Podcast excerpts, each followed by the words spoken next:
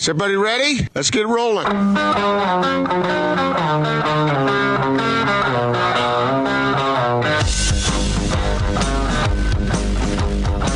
This is The Big Show on 97.5 1280 The Zone and The Zone Sports Network.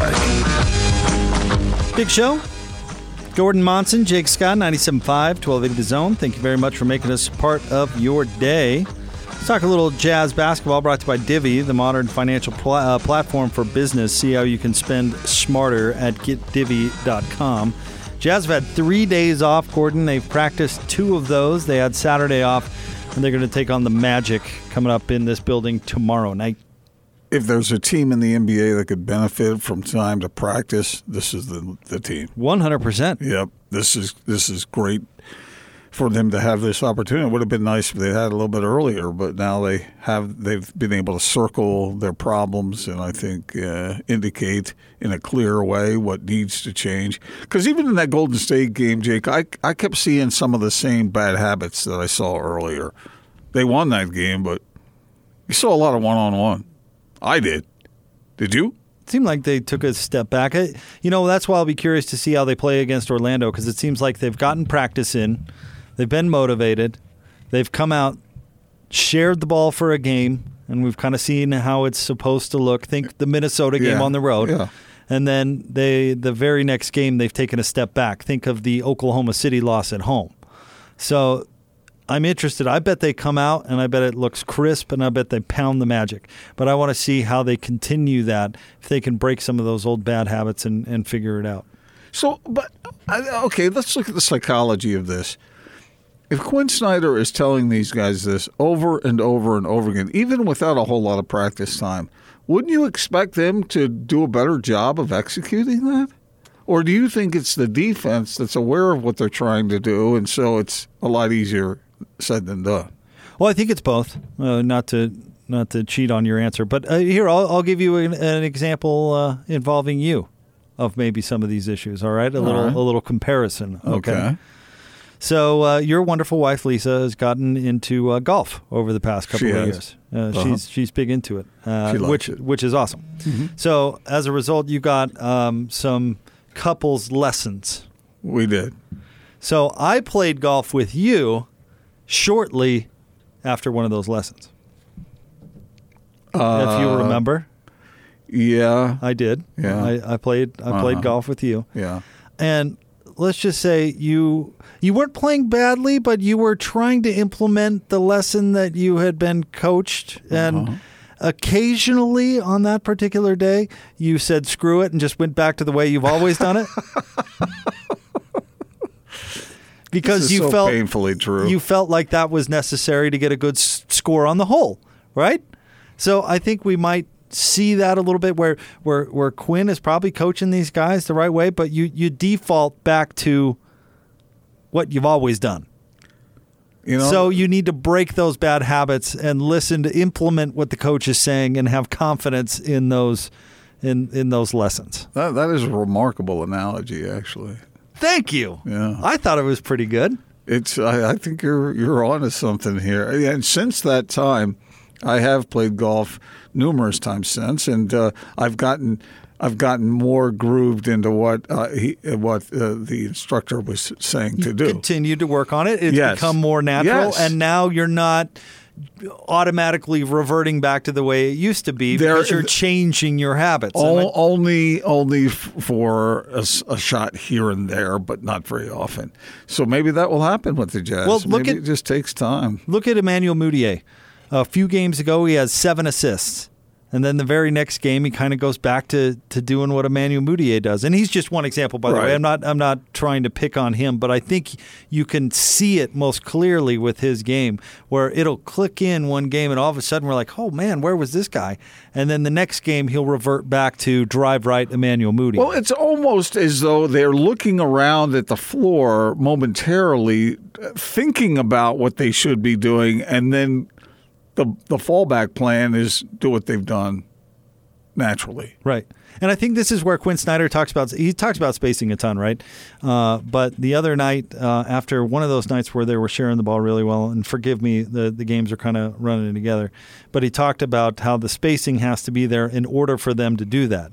So I I would guess that you know on a possession you'll see somebody come down and go, oh well, the spacing is all screwed Yeah, up. So yeah. here I gotta go, I gotta go do it myself. Because you know? obviously they're working within a 24 second clock. Right. And usually there's a lot less time than that within that uh, that need to hurry.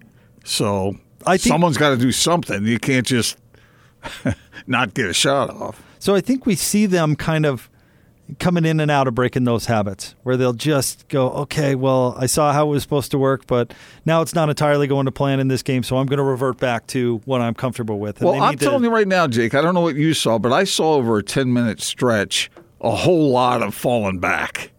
Yeah, the Golden State game was was not terrific, but but listen, where the Jazz are right now, uh, a win's a win, man. I know I know fans don't really want to hear that, but in this process that we're describing right now, if you can continue to pick up W's, no matter how ugly they may be, while you're trying to figure it out, that's a good thing. But but shouldn't the players be sharing the ball instead of maybe one pass and then seeing somebody do sort of a search dribble and then shoot a mid range shot? We saw that again and again. Mm-hmm. I did. Yep. Yeah, we're seeing it a lot. And I kept thinking back to the Minnesota game. Where's that? And obviously the defense plays a role in it, but uh, they know what the Jazz want to do, and maybe they're clogging up those passing lanes. But I, I, I, I think they were very fortunate to walk away from that game with a victory. well, after a couple of practices and three days off, let's go ahead and give Quin Snyder a listen from practice today and hear what he had to say about it.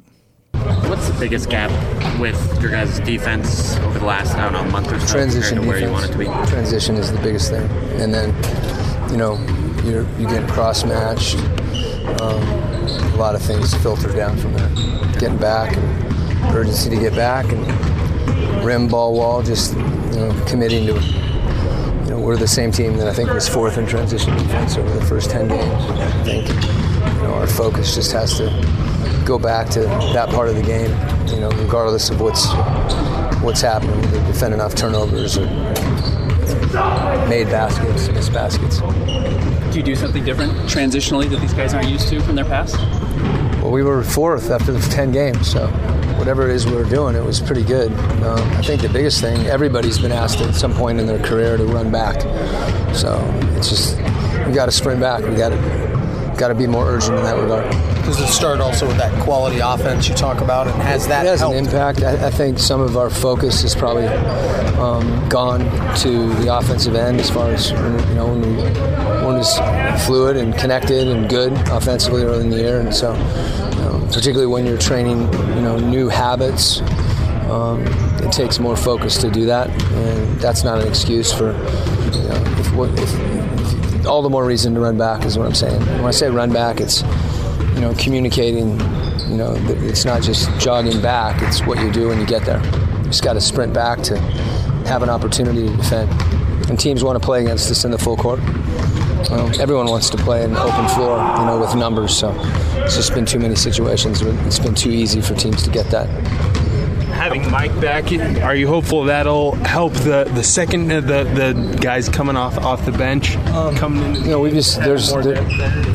Yeah, I mean, Mike Conley helps. You know, that's uh, kind of goes without saying. I, I think it'll, you know, his presence can impact the game in a lot of ways. Um, you know, we've just got to be more consistent um, as a group, whether it's you know, during that stretch with our bench. Um, there's some things that we can control. We have to really focus to control those things. And obviously, you know, a player of Mike's caliber, you know, helps. Um, it's another guy that has an opportunity to play minutes, and other guys that are playing heavy minutes play a little less and you know, can play with more focus and urgency if they're playing less minutes too. How uh, beneficial is it to? I mean, obviously, it's rare to have three days off at home in between games. How beneficial is it to one get guys a day off and then be able to come right back with two consecutive days of practice? Well, you know, I think having a day off is, you know, it's a big thing. You know, you go through a season and rarely get more than one day off at a given time, and even on those days, most guys are coming in getting treatment. So there's a mental component, I think, you know, to having a lockout day, so to speak. Um, and then for our group right now, you know, even though we're you know a good chunk into the year, um, we're still forming the habits that we need um, to win, and you know, on both ends of the court. So having an opportunity to focus on those in practice when, when the game starts, you know, that's when it's important that they are habits. Um, practice is the time that allows them to become habits. At this point in the year, where you have a decent sample size, how do you look at you know lineups and, and the numbers coming with those lineups and not use them to reaffirm your biases or yeah no I, I think the important thing is not to have a bias you know that um, you know, analytics can help you see things, help you, as you said, confirm things that you see on tape or instinctively. Um, you know, when we've missed certain players at various times, you know, that, that has to be factored in. Um, sometimes one or two players can impact, you know, a combination of guys. So um, all those things, I think the, the numbers are certainly useful.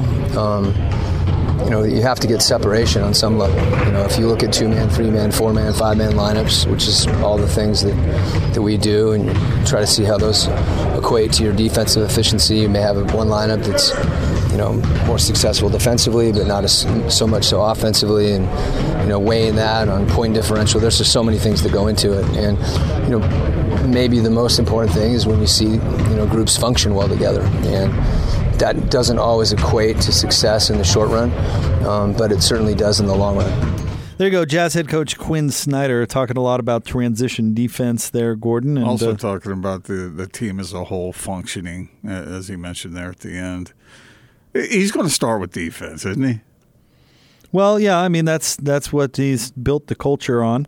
And um, defensively, right now, Gordon, uh, according to Basketball Reference, the Jazz are 11th in defensive rating at 106.1 and 22nd in offensive rating at 106.7. Yeah, I I I thought the defense was going to be a lot uh, well, somewhat better than it has been, and I thought the offense was going to be a lot better. I believe you said top five in both. No, I said that's what it would require for them to go to the finals. Hmm. That's not how I remember that conversation taking place. That, that, I did. Not. I remember. I remember telling you. I don't know, Gordon. I think the defense is going to take a bit of a step back. Nope. Top five in both That's offense funny how and you defense. misremember things. It's, I misremember things. It's amazing. I think it's amazing. Uh, he's going to talk about that because he wants the guys to hustle and he wants them to get back and be, play defense the way they should, and then he thinks that's going to spark the offense and it's going to lead to easy baskets but uh, and it will. But they have other things they need to work on at the offensive end, and I think this time for them to practice has been has been most valuable because if they're unless they're not listening at all, they should come out like you said and play really well against the Magic tomorrow night. And then it's just keeping that going. Yeah. Keeping that con- continuity. And uh, I think it, what he was talking about there at the end, sort of this this uh, living organism that is the team needs to really get familiarized with one another and and play off each other's strengths and uh, you know set one another up play the way the jazz have played in the past with less offensive talent. You know one thing that uh, jumps out of these stats to, to back up something you've been harping on um, for a while now and that's talking about turnovers uh, do you realize the jazz are dead last in the nba in field goals attempted yeah. At 83 and a half a game. Well, I had a, a I had a most enlightening conversation with somebody. Let me just say it this way: somebody who would who would know what's important about what the Jazz are doing, and this turnover thing has got to get fixed. Got to. Uh, right now, turnovers. Gordon, the Jazz are 27th in the league, 16.3 turnovers per game. That's just that's who are the teams? Do you have the list in front of you? Uh, I don't. I just okay. have the Jazz ranking. I can, if you give me a minute, I can find it. Uh, well, it's it's just that won't do. I mean, and I know there are uh, some people who downplay turnovers, the importance of them. I think they're huge on a team like this, where a few shots are missed here, and then you turn the ball over three straight times and next thing you know, you're in the hole in a big way, and it's hard to climb out from under it, yeah, or climb out of it. So the Jazz is going to have to clean things up. Part of that is knowing where your teammates like to get the ball and uh, making sure that the ball arrives on time at the right place. And so many times we've seen these casual passes that get picked off. And those are especially difficult for the Jazz because that leads to a fast break. And next thing you know, the other team's laying the ball in the basket or dunking on you. And that's the Jazz aren't good enough to to withstand that kind of that kind of thing. They if they're contributing to beating to getting beat by beating themselves, then they can't fulfill their potential. You know, one thing, and just to defend them on the turnovers a little bit, uh, and I'm certainly not disagreeing with you, but the way that they play, um, whereas if anybody gets the rebound, not named Rudy Gobert, they're the primary ball handler and they're going. Oh. When you're letting the whole team handle the ball and run the show, you know, sometimes players are stronger at some things than others. Does that make sense? Like, like if don't John Stockton. need, don't you need to know what your strengths and your weaknesses No, are? No, but like okay, so John Stockton held or uh, handled the ball for the Jazz for years. Well, he never turned the ball over, so of course their turnovers are going to be low. He had the ball the whole time. Well, the Jazz don't have a player that has the ball the whole time, and so maybe you know um, Donovan or, or Bogdanovich, who's turned the ball over um, a, a little bit uh, at a higher rate lately, they have the ball more. You know, maybe they're not like John Stockton But this, is, protecting this the ball. is part you know of the I mean? problem because when you talk about ball movement, then yeah, if the ball is moving, then isn't it more likely that at some point it's going to be intercepted or there's going to be a mistake made? This is but how many times have you seen a guy handling the ball, trying to make a move for himself, turning the ball over? I'm not ex- I'm not excusing the turnovers. I'm just saying that they're vulnerable to it. How they play. I mean, being But, loud. some, but sometimes these turnovers have come from a guy dribbling the ball. yes, I know. I got it. Yeah. I, I got it. I, So, it, I hear you. so, it- so I guess that's part of the way they play, but I don't think that's the way they want to play. I'm not excusing it. I just think, think that they're more vulnerable to it than other teams, which should mean maybe it's even more of a priority because you have to work harder to button it up. Hmm. But I mean, if somebody, you know, how often does Houston turn the ball over because James Harden has the ball the whole time and he's not somebody that turns the ball over a ton? No, he gets fouled and goes to the free throw line. Exactly. So you're going to look at Houston's turnovers and they're going to be super low, and you're going to go, well, they're doing a better job protecting the ball. Or is it that one guy holds the ball the whole darn time? Do you have a list of the Jazz players and the, their their number of turnovers that they're committing? Uh, let me see here. I, yeah, I'd, yeah. I'd be What- interested. Who are- who are the main culprits here? well, it's who you think. Uh, let's see. Bogdanovich leads the way. We say lead. I think so. He has 2.9 per game. Okay. Um, Donovan with 2.4, Rudy with 2.2, and Mike Conley with 2.1. All starters, All starters. so they have the ball more. Joe Ingles has 1.8. Jeff Green at 1. Point, Jeff Green at 1.0, excuse me. Uh, Manuel Mudiay 1.7. That's really high considering what his minutes are. 1.7 in 23 minutes. Uh, well, let's see. No, no, no. 16 minutes. Yeah, that's Where's Raul Neto when you need him? playing for Philly, Maybe that kid competing with Trey Burke for, Maybe- for minutes again. Maybe that kid was better than we gave him credit for. I think I liked Raul. Raul was good. Raul just couldn't stay on the floor. Yeah. He'd, he'd have a good game and then be gone for two weeks. Yeah. And the Jazz really need. Remember last year when they were having their point guard injury issues? I mean, they really needed somebody healthy. And uh, it it was like, all right, it's Raul's time to shine. And he'd fill in quite capably. And then next thing you know, Joe Ingles is starting the next game of point guard because he's out. Maybe one of the solutions to the whole thing is getting Mike Conley back on the floor and having him get absolutely comfortable with his teammates, because that might that might lessen the need for others to be trying to do too much. And I know we're not going to see Mike Conley be John Stockton. They don't. That's just not the way the offense runs. But maybe he can settle things down. And I think it's important for guys to really know what their limitations are and not try to do too much. The only one that I would excuse in that regard is Donovan Mitchell. Mm-hmm. You want to know who the the as far as per 100 possessions goes? Who's Yeah. the leading turnover person? Stanton Kidd. turning the ball over 6.4 times per 100 possessions. But uh, out of the people that play, um, Emmanuel Mudiay, five turnovers per 100 possessions. That's just that's too high. And then Bogdanovich is at 4.1. So mm-hmm. that's also too high. Those who, who lessen the importance of such things as turnovers will tell you that some of the best players in the league uh, turn the ball over a lot. That's 100% a fact. Yeah. So what what you're excusing it now? I'm not excusing it Oh, okay. because I think it's just a killer for the Jazz. All right, stay tuned. We'll have more coming up next. The Mountain West Conference has a new television deal.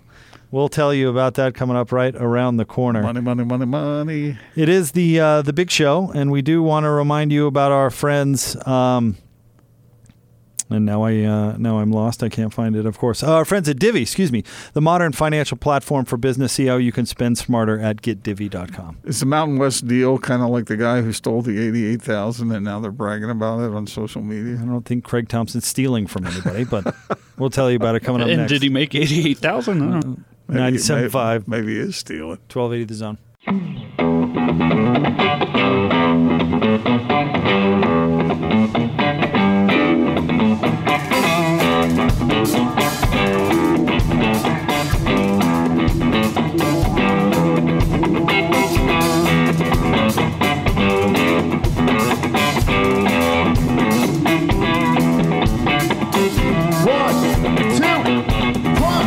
Big Show 97.5 and 1280 The Zone. Want to remind you to join us coming up on Wednesday, hanging out with our friends at Homie, 10355 South Jordan Gateway number 550. Find out how you can save money buying or selling a home. So, Jake, earlier we were talking about the Jazz. If I were to try and extract from you uh, two major points that the Jazz have to do in order to fulfill their potential, uh, and I, I've asked you this before, but it's an evolving picture here. What do you, what do you think it is right now? Uh, my answer hasn't evolved, uh, I don't think yet, anyway. I, I think I'd tell you the same thing that was true two weeks ago. And that's Mike Conley's got to get it going, and they've got to figure out a way to tape the bench together. Those, those two hard ar- things still it's hard exist. to argue those two points, and I'm sure they're at the forefront of what Quin Snyder's trying to do. That bench uh, has shown signs of life, but not in a consistent way. No. So we'll see. Um, and I, I think tackling both those items is certainly possible um, and, and maybe even likely, but it's not going to be easy. You disagree with me that if when when Mike Conley comes back, uh, I think it should be Conley, Donovan Mitchell, and then having Joe Ingles on the floor alongside uh, with uh, with Rudy. You you you wouldn't do that. No, I'd probably move Joe back to the bench and leave Royce in the starting lineup. I think Royce is so valuable defensively. Well, well, let me put it this way. I like the concept of Joe Ingles coming off the bench. And maybe the, the reality turns out to be something different. But I, I like the idea of having Royce, who doesn't need the ball in his hands to contribute to the team, being in, a, in the starting lineup where other folks can benefit from having the ball in their hands. And plus, he can go out and take the toughest defensive assignment every night. But the problem with Joe, and- and tell me if you think I'm, I'm right or wrong on this, Joe needs to be around top flight players because he's not good enough himself to lift subpar players. Okay. Uh, But he shines when he plays with with high level players. And that's why I want to leave him on the floor with those starters because he's better that way. Okay. So, is there an argument to that? Well, we're talking about how everybody needs to evolve and get better. I mean, you also say to Joe Ingles, like, this is the role we need you to play, so you need to I- figure I, it don't- out. I don't think that works. I don't think it works. And it didn't work. Uh, The only thing that sort of bumped him out of his slump was starting. Well, I think Mike Conley needs to come back into the starting lineup because I don't think you can afford to lose him. Whether you know, I know he hasn't played all that great yet this year, but he's too important. Does it matter who starts as long as those guys are on the floor down the stretch at the most important points in the game? You wouldn't like to think so, but it does. It matters. Do you agree with me what in my theory there that Joe is not good enough to lift that bench? Um, but he is good enough to shine with the best top top flight players on the team. But part of me wants to just say Joe's got to figure it out. Got to figure out what the need. I mean, he, he's constantly talking about how he's a team guy. And by the way, I believe that. I'm not. I'm not saying that that he's not. Well, this is what his team needs. His team needs somebody to lift that bench. But if, I I just don't. I don't think his game is constructed in a way that he's good enough to do that. Why not? I- I'm with you here, Gordon, because uh, to answer why not, I feel like the guy that lifts an NBA bench is very quick, very athletic, very versatile, and Joe is one of those three things. You can't tell me Joe uh, can't play a Manu Ginobili like role for this team. Manu was a lot quicker and agile, more agile than Joe is. Think of what Joe is good at and the way he can deliver the ball to a player who can take advantage of his craftiness. And I'm not sure those bench guys can do that. Can Joe create a shot, his own shot, and, and get to the rim more often than not? No, I feel like Joe, when he scores, it's off of someone else's play they've made. And it ha- it helps him when there are other threats on the floor, right. So that you'll see defenders who will peel away from him to stop other guys, but they don't need to peel away when there's when those Right. other guys aren't a threat. What do you guys think of maybe Mike Conley spending some reserve minutes? I I don't I, you can't do that. Well, I think you'll see him some with the bench unit. Um, I'm, I'm with Gordon though. You've you've got to figure out a way to make it work with Mike Conley because you're you're if you're going to go as far as you possibly can, Gets back to reaching the ceiling. You can't do it without Mike Conley. It's it's like uh, the I I didn't like the argument with James Harden and Russell Westbrook where they're saying, well, they'll spend a large portion of the game separate. Like that's not an argument about it working because if Houston's going to advance in the playoffs, at some point. Russell Westbrook and James Harden are going to have to succeed together on the floor. That's the case with Mike Conley as well. If the Jazz are going to win a round or a couple of rounds in the playoffs, it can't be Mike Conley playing with a bench unit. They're all going to have to get it done at the same time at some point. What's your rationale? What do you think? Uh, well, I- I'm just the the reason I brought it up, and I said reserve minutes, not meaning he comes off the bench. But plays more with the that because you see Donovan playing a lot of time with that second That's unit. true. And in fact, our, our friend Ben Anderson wrote a piece today or yesterday that listed the, the best rotation the Jazz have had as far as net rating. It's Donovan, Mudiay, uh, Ed Davis, uh, and I'm forgetting the other two guys that are on the floor at the time. But it's it's essentially Donovan with some reserves. And I wonder if Conley would serve that same purpose. Obviously, not as prolific a scorer at this point as Donovan, but maybe it would work a little better with Conley facilitating to the bench unit instead of Donovan. I don't know. It's possible, but think about okay. So could you do that with Royce O'Neale on the coming off the bench, and then have Donovan work with him instead of needing Joe to be on the floor with Donovan with that second unit? Yeah, perhaps. I, I, I trust Joe Ingles' playmaking ability more than Royce's playmaking ability because Joe's a more prolific dribbler. Is Joe going to stay in front of Kawhi Leonard though? I mean, if, the, if if this team's culture is really about defense, Joe Joe needs to spend his fouls. If, if we're going to talk about Joe's defense here, he's not as agile and as athletic and quick as Royce O'Neale, and maybe not as long. But he needs to then spend his fouls in the moments when he has the opportunity to do so. And I get back to what I told you before uh, uh, that Royce O'Neale is going, not going to stay in front of Kawhi Leonard. I'm going to do a lot better job than Joe. Uh, Stay in front of him enough to then where Rudy can come in and help. I think Kawhi Leonard is going to get 30 points regardless. Well, then what does it matter? That's my point. well, I think it matters a lot more than you're letting on. Maybe. I mean, we're But you also we're thought, throwing spaghetti against the wall here, fellas. We're Yeah. looking for ways for the Jazz to to do a little better. coming up next, I will uh, actually pay off on my teas as opposed to getting hijacked by my co-host, and we'll uh, talk about the new television contract for the Mountain West Conference. a confident man doesn't have to blame everything on the people he works. with. I'm not blaming anything. I was just uh, about to dive into a story, and I got, well, you know, let's, you know, give me two things about the Jazz that need to be fixed. So, what's coming up next? We're going to talk about the Mountain West Conference and their new television deal. Yay. All right, stay tuned. 97.5 and 1280 The Zone.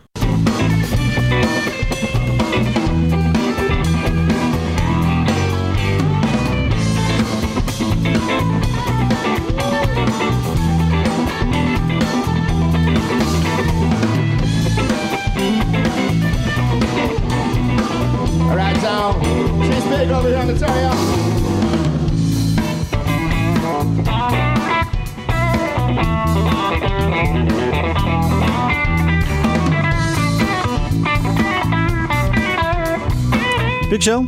Gordon Monson, Jake Scott, thanks for making us part of your day right here on 97.5 and 1280 The Zone. Want to remind you the savings are on at Ken Garff West Valley Ram. Get a new Ram truck uh, for less with employee pricing plus when you stop by during the Black Friday sales event. Visit them today. Gordon. I can't wait for this segment. The Mountain West Conference. Here we go. Has a I can see it coming like an avalanche. A new television deal. Uh-huh. Uh ESPN is out. They are no longer partners with the Mountain West Conference. Fox is in, uh, as well as CBS Sports Network. Uh, combined, the two entities are going to be paying about $35 million annually. Around 20 million from CBS, 15 million from Fox. Uh, this is for the home rights for college basketball as well as football, meaning uh, the 10 schools not named Boise State and Hawaii are going to be making a little bit over $3 million per year. That's up from $1.1 million per year per school with their previous arrangement. Of course, Hawaii is football only, so there's, uh, you know, they're not entitled to a full share of the money. And then Boise State has their own separate deal as we remember. In the last uh, deal, they got an additional $1.8 million bonus on top of what the rest of the league was pay, uh, being paid. And not sure where that's at for Boise right now. So that would be around 5 million, maybe? Some, right now, that would be that would be somewhere around the case. All right, so how are we going to twist this now so that uh, BYU is about to get lectured to get back into the conference? Because BYU makes more than that off its ESPN deal. Do you know that? Pretty sure. And do we know how much more? That I don't know. Because I, I don't know. I, I think So that, they would have to take a pay cut to go back into the conference. Right. From the TV. money. or you know carve out a special deal like Boise has. Boy, how popular would that be with the league? Well, they're doing it for Boise now. So uh, Yeah, but Boise didn't leave him for a sexier opportunity eight years ago, or Yeah. however long it's been. yeah, they left for the Big East. That's how they got their uh, exemption in the first place. Uh huh. I It said is. sexier. Well, at that point, the Big East was a power whatever school uh, league In football? In football at the time when Boise left. I mean, I know technically they were, but isn't that like saying the Browns are an NFL team? Like, I, I guess technically they are. But I got it, but it was before the mass exodus to the ACC with like Syracuse and Boston College and all those schools. Okay, so let's let's just throw some stuff out there. Let's say BYU is getting pick a number, Austin, two. from ESPN. Oh, oh, like uh, millions per year? Yeah. Let's say six and a half. Let's go higher. Then don't ask me. I think it's higher. You than pick a number then. Okay, let's. Why say do you think it's higher than that? I don't know. I just do. So let's say it's eight million. What if it's ten percent of everyone's income? no. If it, I'm just and I'm just throwing this number out there. If it's eight million, and they could go back to the Mountain West and get five million on a special deal like what you're talking about, or four million, four and a half, is it worth it to them to do that? In your view, My because I know where you're coming from because you want you think it's in their best interest to get back in the conference.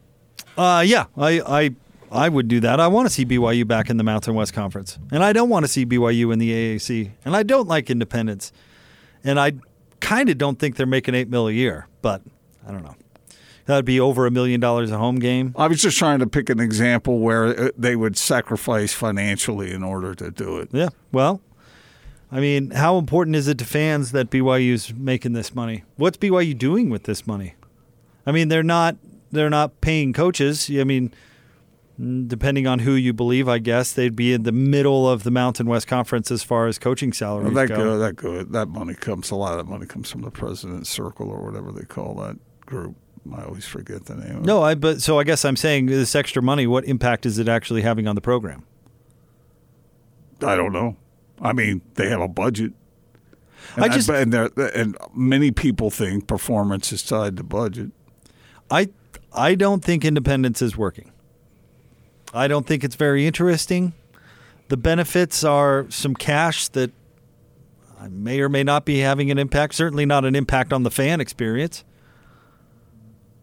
I'd, I'd want to see them have a conference race. I'd, I'd like Yeah. to see. I'd like to see a more interesting basketball conference. To be honest with you, I know Gonzaga is, is terrific, and St. Mary's has a nice program, but the, that that conference is so unbelievably uninteresting. Where do you think the fans are on this? Because we have argued this both sides back and forth. Do you get the feeling that the fans want change?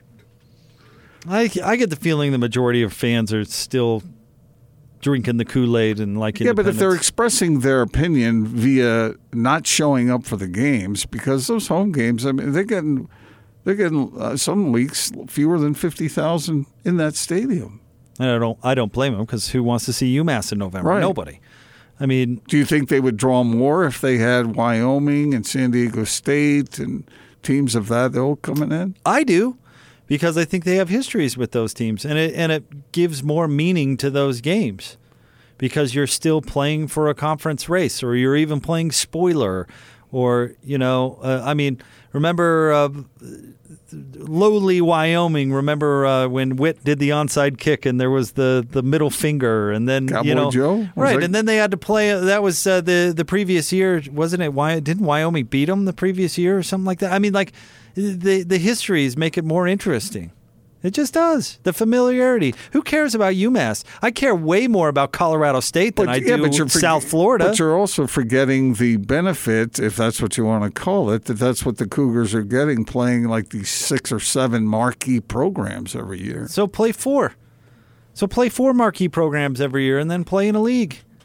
Those Ma- other two games really mean that much to you? Maybe that would that would overwhelm the programmer, or somebody might think that or use that as an excuse. And if you want Because to you know how conference games are. I mean, uh, even if you're playing a, an opponent that isn't quite as good as you are, there's a whole lot of emotion that goes alongside it. And so, would that be too much for BYU? I don't know because if you're going to play, if you're going to play all year to get into a big bowl game, but in, in the case of Independence, BYU can play those teams during the regular season early on and play more of them then that that's a, a benefit. Even if they even if they could play three of those games and play in the Mountain West, or now they get six or seven of them. So uh, you're you're you still got three more than you would otherwise. what did beating USC really do for the Cougars this year? You don't think that elevated the, the status of the program at all? Uh, even if I did, that would just be one bozo's opinion.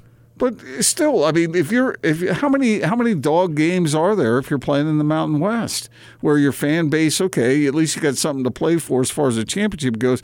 But playing New Mexico and Wyoming and te- and UNLV and teams like that may not exactly generate a crowd. But it matters more if you're tied for the conference lead. Well, I guess it's a matter New of whether Mexico. it's it's a matter whether it's either or. I mean, can you have your cake and eat it too, like you're suggesting, or is that is that does that get problematic? Because the way they have it now, BYU is able to play these these really named schools. Look at that schedule next year. I mean, it's it's pretty impressive from that standpoint. So why would that have to change? Well, you couldn't play all those teams. You could play four of them. I know, but th- again, uh, you're dismissing two or three. That that that's a big deal too. Having that opportunity to play those teams. So who would have had to come off the schedule this year? I don't know. I'd have to look at it. Because they, they played Utah, Tennessee, USC, and Washington right there at the beginning. Okay. Okay. They already, or they would play in the Mountain West Conference. They would still play Boise State. Boise State. They would State. still play Utah State. They would still play San Diego State.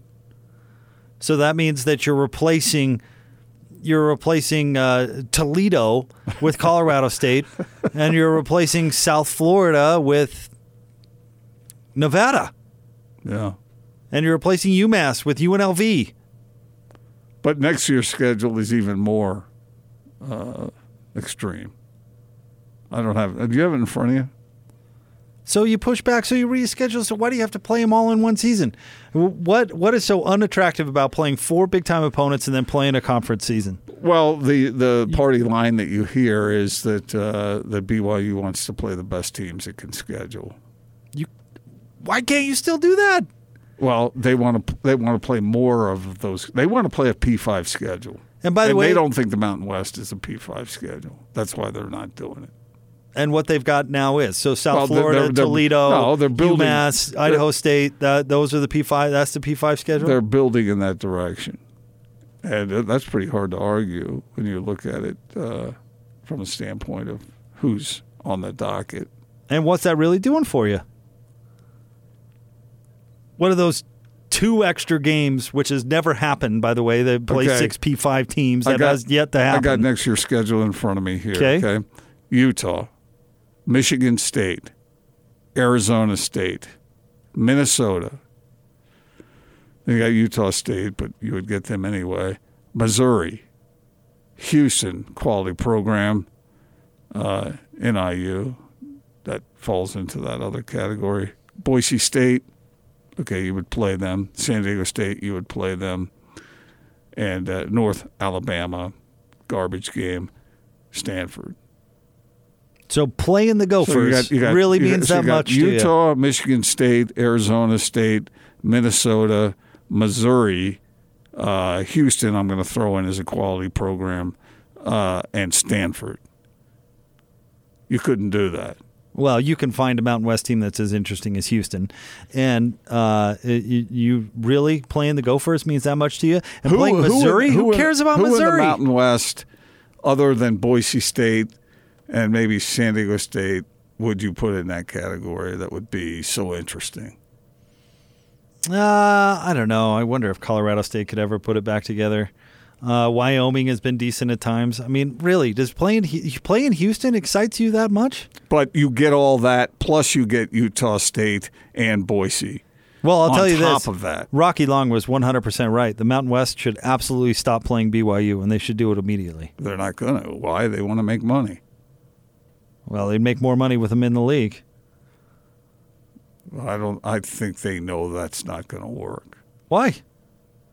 Because you're, they're not. First of all, you're not going to get them all together to come to that conclusion. But right because now- they want to take advantage of having BYU play them. Well, right now you're just enabling BYU to exist. If you stopped playing them, you'd force their hand. It's a selfish world out there, Jake. 'Cause if- all those schools want the benefits, that that's why they do it. You take Utah State, Boise, and San Diego State off BYU schedule. Who are they going to replace it with?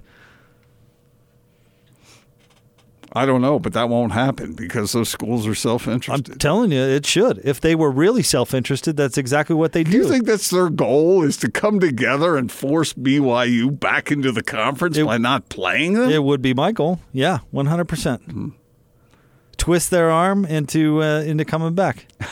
and and you know what I'd do? I'd be trying my best to steal Gonzaga away from the WCC too, which That's probably been tried. it has been tried, but I'd succeed. What by a little uh, cashola? I don't know what you got to do, but I'd get them. I, I'd I'd absolutely be right now trying to paint BYU into a corner into coming back. Who wants who who wants to have a team that ba- they come in that's going to beat your butt and cheat better than you do? All right, coming up next on the FM, we have uh, more of the big show on the AM. We have a little Monday night football for you. Stay tuned, 97.5 and 1280 The Zone.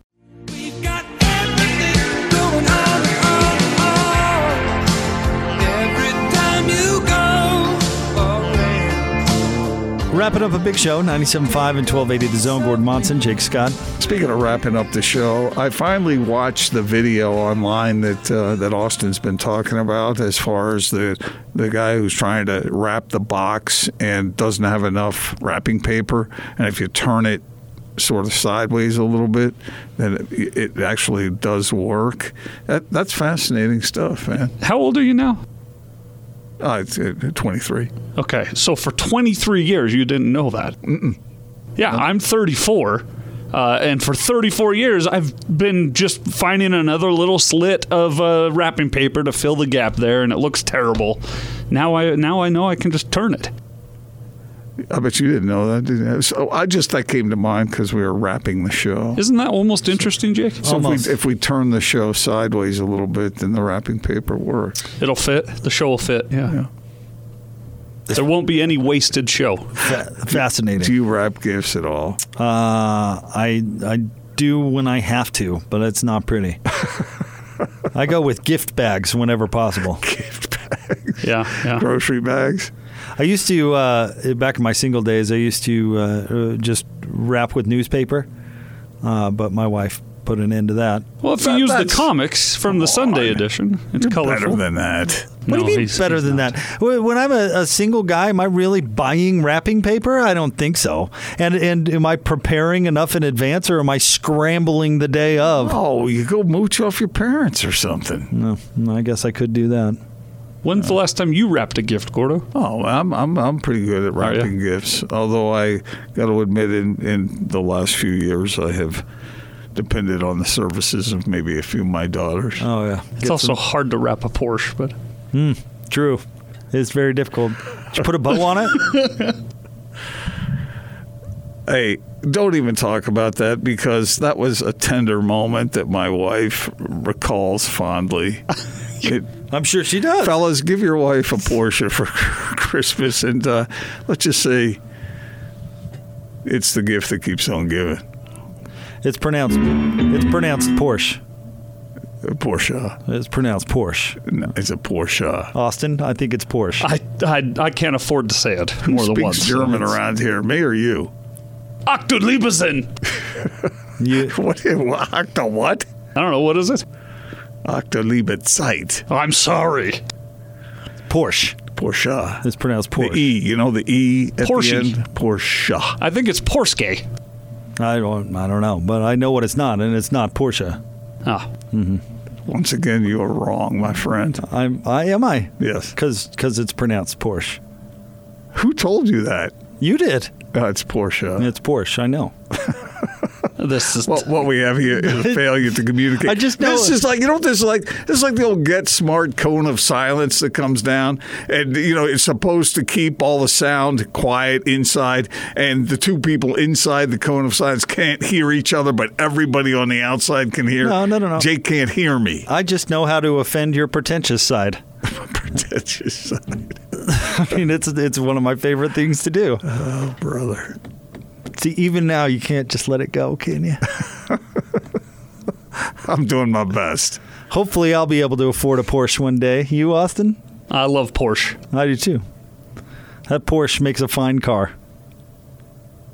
You guys like? Are you driving? You like driving? I do enjoy driving. Okay. I've never driven a Porsche. I'd like haven't to give either. it a go. Have you really not? No, I, if I knew someone that owned one for you know seven of the nine years I've known him, I never let you drive it. have we met? All right. Well, hopefully, somebody out there is listening to the show, rolling around Well, it doesn't their really Porsche. matter. It doesn't matter whether you give your wife a Porsche or if you give her a Pontiac. A Porsche? It, it doesn't matter. What's the matter with it's the Pontiac? thought that counts. Pontiac still around? No, it's it's not. Yeah, it's long gone. Okay. They got bailed out and then quit. Just shows how out of touch Gordon is with the common car buyer. Get All that right. gremlin going. We'll talk to you tomorrow on the big show. Uh, Oh man. Don't forget, download our podcast anywhere podcasts are formed, simply or uh, are uh, downloaded. Simply search the Big Show, and you'll find all of our material. Indeed. Uh, we'll talk. I'll see you tomorrow, there, Gordo. What did you offend? You offended my what? Pretentious side. It's not a matter of being pretentious. It's a matter of loving driving. A Porsche. we'll talk to you tomorrow. The way you say that sounds like a, a Russian stew. 97.5 and 1280 The Zone.